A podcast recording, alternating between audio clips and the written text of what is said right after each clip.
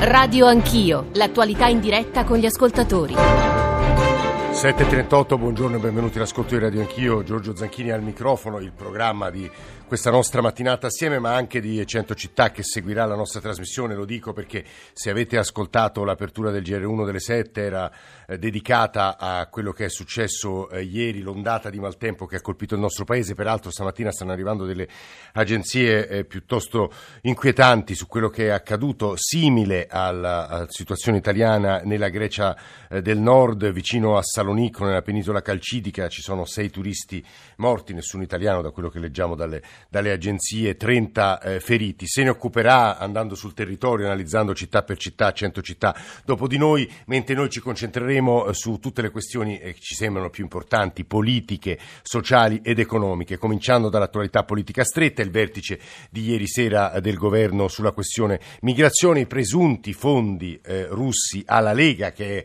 eh, non dico il tema di apertura di tutti i giornali, ma insomma è molto presente stamane eh, sui eh, quotidiani, i nuovi ministri, quindi il rimpasto di governo lo faremo con Andrea Fabozzi, con Pietro Senaldi, con Salvatore Merlo, ne parleremo anche col capogruppo al Senato del Movimento 5 Stelle Stefano Patuanelli, con il quale discuteremo anche, ma non soltanto con lui, della questione all'Italia, perché oggi è l'ennesimo giorno importante perché c'è il CDA di Atlantia che dovrebbe decidere se partecipare eh, alla o della cordata che dovrebbe rilevare la nuova nuova all'Italia. E infine una questione che tocca di nuovo il nostro paese, in realtà è una guerra dimenticata, sui media se ne parla troppo poco, e cioè la guerra nello Yemen. Ci sono delle novità importanti che meritano di essere da noi e da voi, crediamo, approfondite, ma si è riaccesa anche la polemica eh, per la vendita di nostre armi ai sauditi. E aggiungo soltanto un inciso, ci sono polemiche ulteriori, stamani sono piuttosto presenti sui giornali perché eh, tra mh, gli armamenti eh, delle, delle forze di Haftar sono state trovate anche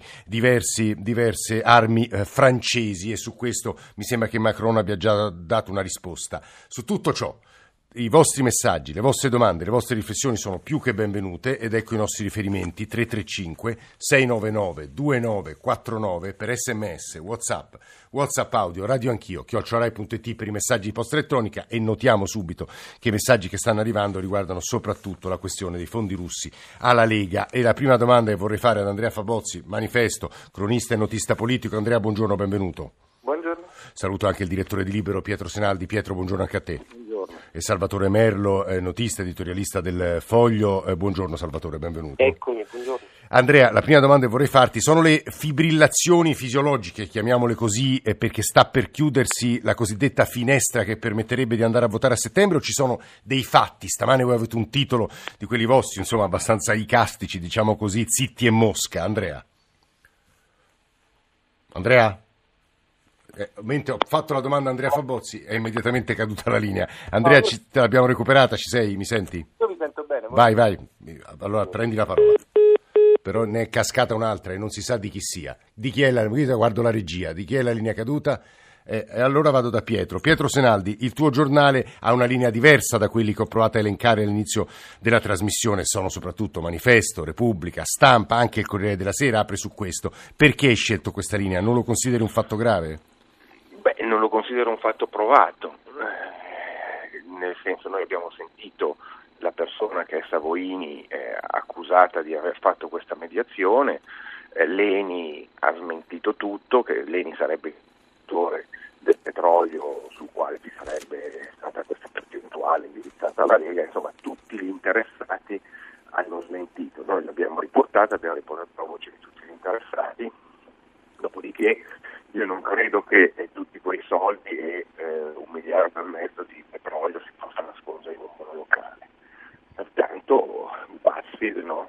Lo dice la parola, il sito di pettegolezzi, abbiamo Beh, non soltanto il sito di pettegolezzi, Pietro, c'è un po' di tutto quello, dentro. Così eh. si chiama, così Ah, si, sì. noi siamo un articolo libero, loro ti sono il nome sito di pettegolezzi.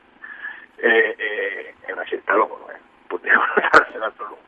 E, e quindi così noi abbiamo riportato il, la voce di, di, di Bazzi, la voce degli interessati, c'è tutto sul nostro giornale.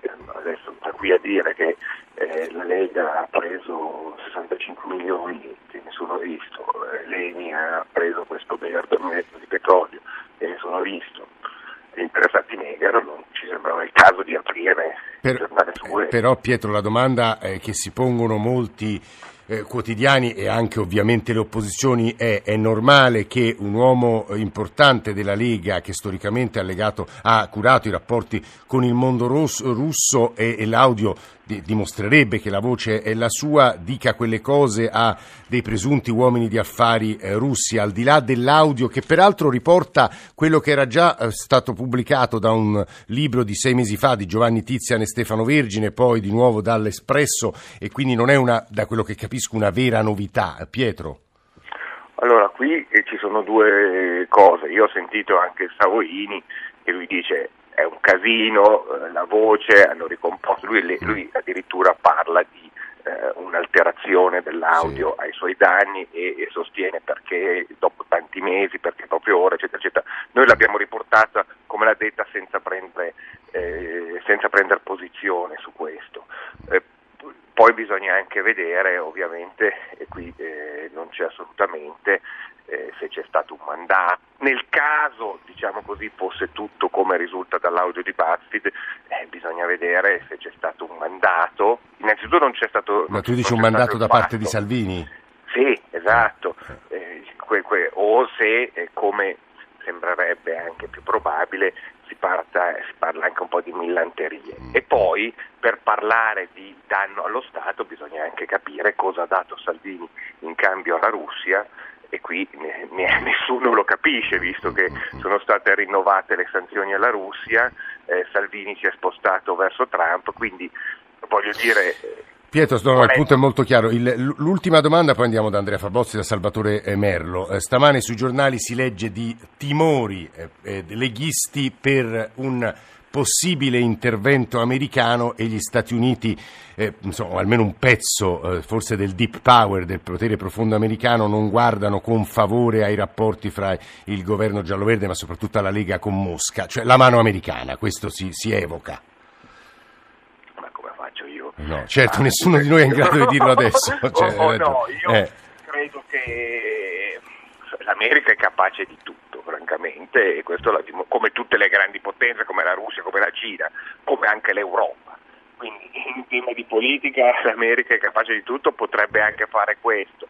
Non vedo l'interesse in questo momento di fare questo, da, da, parte dell'America, da parte di Trump, non, non, vedo l'interesse, però magari sono limitato io. No, no, questo è sempre cose difficili da dimostrare, magari emergeranno anni dopo. Ma insomma, Andrea Fabozzi, collega del manifesto, l'abbiamo eh, recuperato. Ci colpisce, mi colpisce anche il numero di ascoltatori, di messaggi degli ascoltatori che dicono: ecco, come al solito, quando un politico italiano ha il vento eh, nelle vele e, e sta, eh, i sondaggi lo premiano, intervengono sempre fattori esterni, mani esterne, qui c'è anche un pezzo della tradizione complottista del nostro paese, a indebolirlo. Andrea. Ma intanto volevo dire che BuzzFeed non è più da tempo soltanto un sito di pettegolezzi, anzi almeno soprattutto il BuzzFeed americano hanno, diciamo, con i, con i, soldi che hanno fatto facendo pettegolezzi hanno investito intanto giornalismo, in giornalismo. giornalismo loro sì, avendo quella possibilità.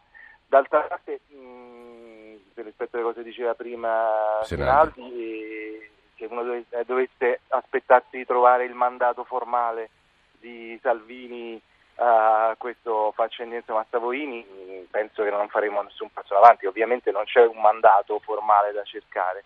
Vero è però, questa è una cosa che vorrei sottolineare, sono, mi sembra che l'audio che abbiamo potuto ascoltare sì. ieri è soltanto una piccola sì, parte. Sì, è una parte perché in realtà durerebbe un'ora e mezzo l'audio, noi ne abbiamo ascoltato un frammento. Piccola, piccola parte. E io leggevo prima l'articolo, il pezzo che ci ha mandato il nostro corrispondente da Mosca, una cosa notevole è che questo faccendiere, diciamo, questo intermediatore tra Salvini e la Russia, mh, curiosamente non parla russo e, e, il che è un dettaglio secondo me non irrilevante rispetto al fatto che diciamo, mm-hmm. c'è, una tra- c'è, una tradizione di rapporti eh, tra l'Italia e la Russia coltivati a livello di imprese, sicuramente lei non, mi sembra difficile che parti da questi canali così informali, ecco, anzi so, sappiamo con certezza che ci sono canali molto più strutturali e eh, che parlano russo soprattutto rispetto a questa vicenda. Eh, de, non credo che in realtà mh, Salvini sarà poi così penalizzato come sono preoccupati gli ascoltatori, gli ascoltatori mm. che citavi tu. Aspetterei di vedere se effettivamente al di là di queste non, non, non, forse sono milanterie, però i discorsi che abbiamo sentito non sono poi troppo diversi dai discorsi che Salvini fa apertis verbis, no? cioè sul, sull'amicizia con la Russia, sull'importanza di superare le sanzioni, sul, nell'interesse non solo della Russia ma anche dei nostri paesi sono più o meno le cose che dice anche apertamente, eh? non è che mi sembra che ci sia, ci sia molto di più. Degli elementi nuovi, tu dici? Eh, Andrea, torneremo da te, torneremo ovviamente da Pietro Senaldi, però Salvatore Merlo vorrei consegnare tre, tre temi, tre fatti, tre eventi. Eh, insomma, che, la, le vostre riflessioni, Salvatore, su quello che stiamo vivendo in queste ore, molto commentato in rete anche tra i nostri ascoltatori. Eh, poi eh, ricordiamo che eh, gli americani stanno prestando una mm, discreta attenzione a, a, quello che è stato rivelato ieri da BuzzFeed, anche il New York Times ha appena pubblicato un pezzo, tra l'altro intervistando Stefano Vergine che, Giovanni, che con Giovanni Tiziana scritto quel libro nero della Lega eh, che pubblicava e già raccontava quello che poi sarebbe documentato nell'audio in un testo che appunto è uscito a febbraio. E noi all'8.35 con Patonelli ora abbiamo cercato anche Giovanni Tizian per farci raccontare se ci sono degli elementi nuovi, ma insomma poi altri due elementi che mi sembrano importanti sono il vertice di ieri sera, mi sembra che la linea Salvini non si sia riuscita a imporre su eh, 30 ma anche su Conte che stamane al Corriere della Sera dice in buona sostanza non si può procedere decidere da soli su una questione complessa come quella migratoria e poi il rimpasto che invece rafforza la Lega, da quello che capisco. Salvatore, proviamo a mettere ordine fra tutti questi fatti. Salvatore Merlo, il foglio. Ah, sì. Dunque, eh, intanto la, la questione della, dell'audio russo eh, è molto importante. Eh, ovviamente la notizia non è eh, un presunto, non è che c'è stato un uh, trasferimento di denaro dalla Russia eh, alla, alla Lega Nord, ma è la disponibilità da parte di un uh, uomo vicinissimo storicamente a Salvini e ai vertici della Lega, cioè Gianluca Savoini, una persona che chi ha frequentato eh, da cronista la Lega conosce benissimo, eh, lo conosciamo tutti, eh, a prendere denaro da parte di una potenza eh, straniera. Queste cose sono eh, accadute in passato eh, e sono una cosa molto molto molto grave, molto seria da prendere sul serio. Eh, poi è vero che eh, il tono della, della conversazione è così piuttosto eh, superficiale, ma quello che colpisce è la disponibilità. Ricordo che c'è, un, un caso, c'è stato un caso parallelo molto più, eh, più grave eh, che coinvolgeva direttamente un capo politico in Austria, sì. cioè il capo della destra eh, tedesca, alleato del, del governo poi andato poi caduto nelle elezioni eh, austriaco, Strache, eh, è stato filmato mentre incontrava quelli che lui credeva fossero degli agenti del governo. E ha determinato la crisi di sì, governo quello che... Ha determinato la crisi di governo perché Strache, che era ministro del governo austriaco, era disposto a prendere soldi dai russi, cioè c'è in Europa Uh, e ha ragione Fabozzi quando dice che queste cose vengono dette anche così apertis verbis, non sono dei segreti di Stato, sono in Europa delle forze politiche piuttosto cons- consistenti e che fanno riferimento a, uh, al cosiddetto sovranismo eh, che eh, coltivano uh, rapporti con, con, la Russia nell'idea di indebolire la, l'Europa di cui però fino a prova contraria facciamo parte, cioè noi facciamo parte dell'Unione Europea, non della Federazione Russa e i nostri interessi stanno di qua e non di là. Eh, quindi c'è anche no, il, punto, il, tuo punto e le tue osservazioni sono chiarissime. Le, le, gli altri fatti di ieri, e cioè Salvini 30 e i due nuovi ministri, poi vi facciamo ascoltare un po' di WhatsApp audio. È evidente che c'è uh, la Lega strapotente nei rapporti di governo con, uh, negli equilibri con il Movimento 5 Stelle. E, e la 30 ieri eh, mi sembra di capire ha, ha, ha anche un po' bozzato con, con Salvini eh, e il, il, il, rimpasto di governo riguarda eh, sostanzialmente penalizza il Movimento 5 Stelle a quanto si capisce e, e invece rafforza, rafforza, la Lega secondo rispettando il risultato elettorale delle europee e anche la maggiore capacità della Lega di, di muoversi all'interno della, delle, delle, complicate faccende che hanno a che vedere con il potere eh, e, e, l'organizzazione amministrativa dello Stato. Queste osservazioni che sta facendo Salvatore Merlo, soprattutto quella sui, sui, fondi russi, ma anche quelle di Andrea Fabozzi, ovviamente le gireremo al capogruppo al Senato eh, del Movimento 5 Stelle Patuanelli, però colpiscono perché cozzano con la posizione di fondo, direi largamente maggioritaria dei nostri ascoltatori, che in qualche modo fotografa anche quello che i sondaggi ci dicono, c'è una Lega di Salvini al 38%, perché vengono dei messaggi di, di critica rispetto alle parole, soprattutto di, di Merlo e Fabozzi, su quello che sarebbe successo, di difesa della linea di Salvini, non ci sono prove, questo non è giornalismo, questo è gossip, ma insomma poi ne parleremo anche con Tizian che ha studiato a fondo eh, queste vicende, ma ecco un po' di WhatsApp audio che aiutano a comporre il quadro di stamane, eccoli. Ritengo che la notizia dei presunti fondi illeciti alla Lega costituisca una notizia di reato. Spero che la Procura competente voglia aprire un'indagine e approfondire con tempestività il caso. Sui fondi presunti, presunti, presunti russi alla Lega, va detto che davvero le speranze e gli appigli della sinistra sono identici da Trump fino all'Europa. I democratici di sinistra, quando non sanno come contrastare politicamente i propri avversari, fanno saltare fuori questi fondi russi. Ora di tutta questa cosa che forse, forse eh, la Russia avrebbe dato dei soldi alla Lega, eccetera, eccetera, ma i... vi ricordate quando il PC, quando il PC prendeva i soldi dall'Unione Sovietica ex URSS? Ve lo ricordate o no? Ecco, di volta in volta si costruiscono ad arte dei falsi problemi, delle notizie bomba per fare spettacolo e sembra che vengano veramente creati ad arte per fare in modo che la gente pensi a tutto fuorché i problemi veri dell'Italia. E più o meno corrisponde la percentuale dei quattro messaggi WhatsApp che abbiamo fatto ascoltare alle posizioni che vengono espresse ai nostri ascoltatori su questo tema. Adesso stanno arrivando a valanga dei messaggi. Allora parlate di Soros, dite di Soros, Pietro Senaldi, direttore libero. Pietro, come va a finire? Ovviamente né, né te né io né Andrea né Salvatore lo possiamo sapere oggi, ma a tuo avviso a, a, a, a lume di naso, diciamo così. No, guarda, allora io, permettimi una brevissima presenza, sì. io non voglio essere partigiano e quindi tirar fuori no, i facciamo i giornalisti, certo. il eh. fatto che l'Italia è stata costruita con i soldi degli americani, cioè tutte queste cose secondo me eh, sono eccessive. Mm. Io credo che la reazione, io mi vorrei focalizzare, non conoscendo i fatti, perché Sì. nessuno conosce i fatti, io mi vorrei focalizzare con la reazione della gente, che secondo me è significativa e non è dovuta all'amore che la gente ha per Salvini, eh, che sì, virtualmente ha il 30% del 50% che va a votare, quindi ha il 15% Bensì? degli italiani, su. Eh. ma sul eh, discredito che ahimè il circolo mediatico giudiziario ha ormai eh, presso gli italiani.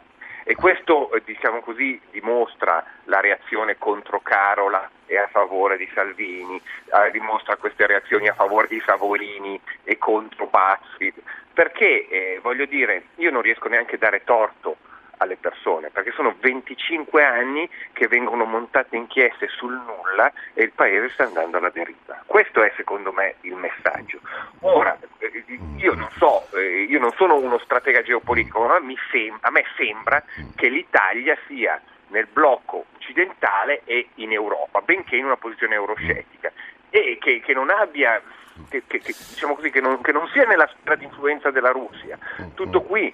Guarda, Pietro, che No, no, tu hai, eh, ci, ci hai- ci hai dato, ci hai detto delle cose assieme ad Andrea Fabozzi e Salvatore Merlo che meritano ovviamente di essere riprese, lo faremo in apertura di seconda parte con Giovanni Tizia, con Patuanelli, ma poi parleremo anche di Alitalia e di Yemen, come vi dicevo. Adesso diamo la linea al GR1 che parlerà anche di quello che abbiamo affrontato adesso. A dopo.